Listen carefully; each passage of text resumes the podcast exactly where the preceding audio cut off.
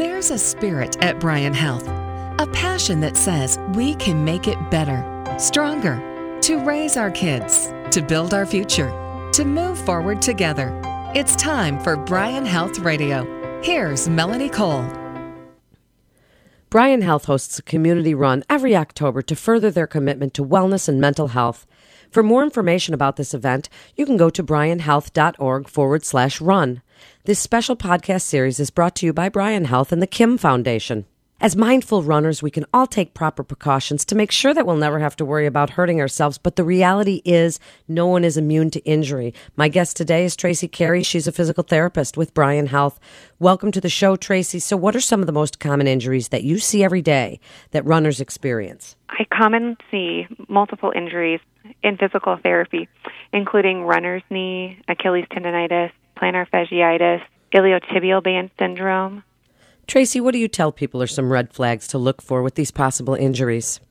One of the largest red flags is overtraining, especially if you're a runner. We want to try to keep your mileage under 40 miles a week, since most um, injuries are after about 40 miles every week, repetitive use overtraining. Uh, the other cause of common injuries is stretching after exercises to keep the flexibility in your tissues and prevent re injury. So you're saying people are not stretching when they're done? Yes, they are not stretching. And should they stretch beforehand? That's always something that people are very confused about. I really uh, encourage people to do a dynamic stretching or a dynamic warm up, but you need the tissues to have blood flow first before you stretch. So a lot of times it is just a slow jog or a um, high knees marching, butt kicks, those type of activities that are dynamic that you're going to be using those muscles warming up and then stretch and then do your workout.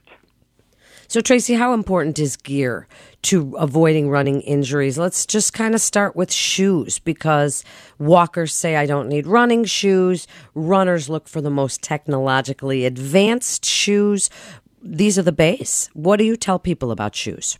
I suggest people have proper shoes for what they're doing. If they're walking, I would recommend going to get a walking shoe. If you're going to jog or run at all, I would recommend going to a good running store, have them evaluate your pattern, or have a physical therapist evaluate your pattern and recommend a shoe for you. The other common reason that I have um, people need new shoes is because they wear them for too long.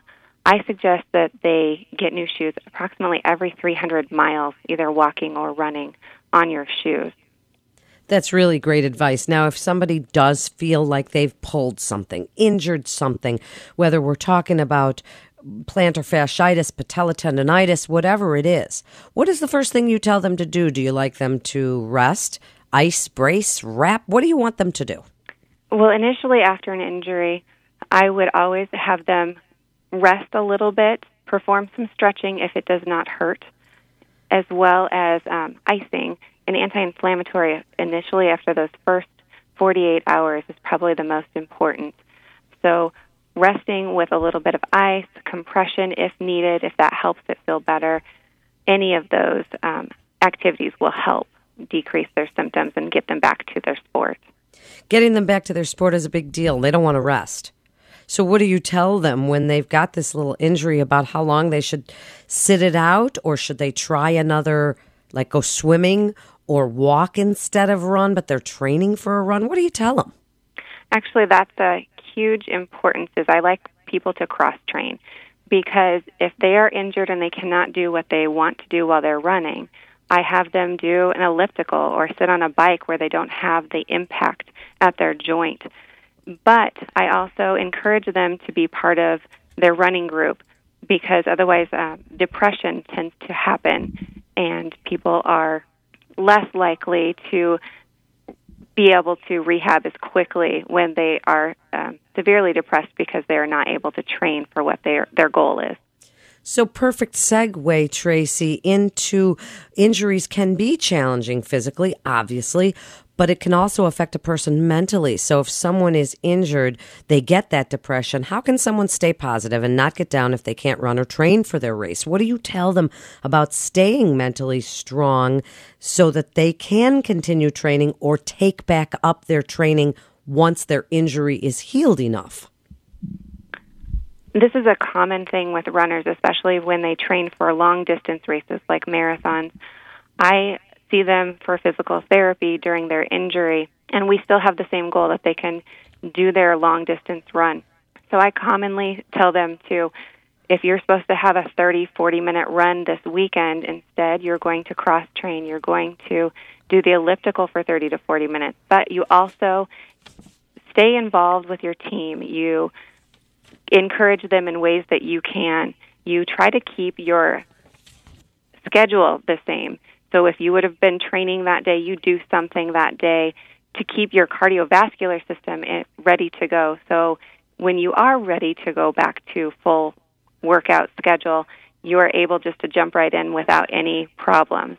Um, and also, I always tell people if they are really sad and it's just not getting better, it's not a problem to go see a counselor, have somebody to talk to about that, but also your teammates, somebody who also does the same sport as you that has injured has great ideas on keeping a positive outlook and looking at the big picture that after rehabilitation you'll be back in the swing of things and you'll be able to do everything and meet your goals. Let's talk about one specific injury. And as a physical therapist, I'm sure you deal with this all the time and every day is plantar fasciitis. People wake up, they're hobbling around, stumbling around because it hurts so much on their heel. What do you tell them to do about that? Are they rolling on a tennis ball, icing, different shoes? What do you tell them? A lot of times, plantar fasciitis is from overtraining or doing hills. So I definitely tell them to use stretching a lot for um, pulling those toes back towards their nose, is what I call it. Um, rolling their foot on tennis balls, getting some blood flow into that tissue that is um, some scarring that has involved there. That also helps heat and ice. I usually say heat at the beginning of the day to get that tissue some blood flow and some stretch, and at the end of the day, ice or after activity to keep that inflammation down that you have caused um, some more stretching in that tissue that has been overstretched in the first place. Now, how about runner's knee or patellofemoral knee syndrome? Very common. They feel it from running. Do you advocate bracing while they run? What, as a physical therapist, do you want them to do for this? I generally would try taping first. If you can do, a lot of athletes are now using uh, kinesio tape to stabilize that knee. If that does not offer enough support, you can get one of those neoprene braces. If that is able to let you continue doing your workouts with less pain, that's wonderful. But the goal is to um, eventually wean yourself back off of it. One of the common causes of runner's knee or patellofemoral syndrome is weak gluteals. So a, a lot of strengthening of those bottom muscles really helps decrease that pain and pressure that get, gets pulling on that patella or that kneecap. And over time, they should not need the bracing or the taping any longer. Here's another tough one for you, Tracy. How about shin splints? So many athletes of all different kinds experience these, and they're a hard muscle to stretch. They're not easy to deal with. What do you tell people about shin splints? Well, during shin splints, of course, the first thing I would do is ice that shin. Most people know that you take that ice cube and you just rub up and down for 15 to 20 minutes. That really calms it down a little bit. Good stretching of those calf muscles and ankle muscles is really important, and getting a good shoe with a good cushion or arch really helps.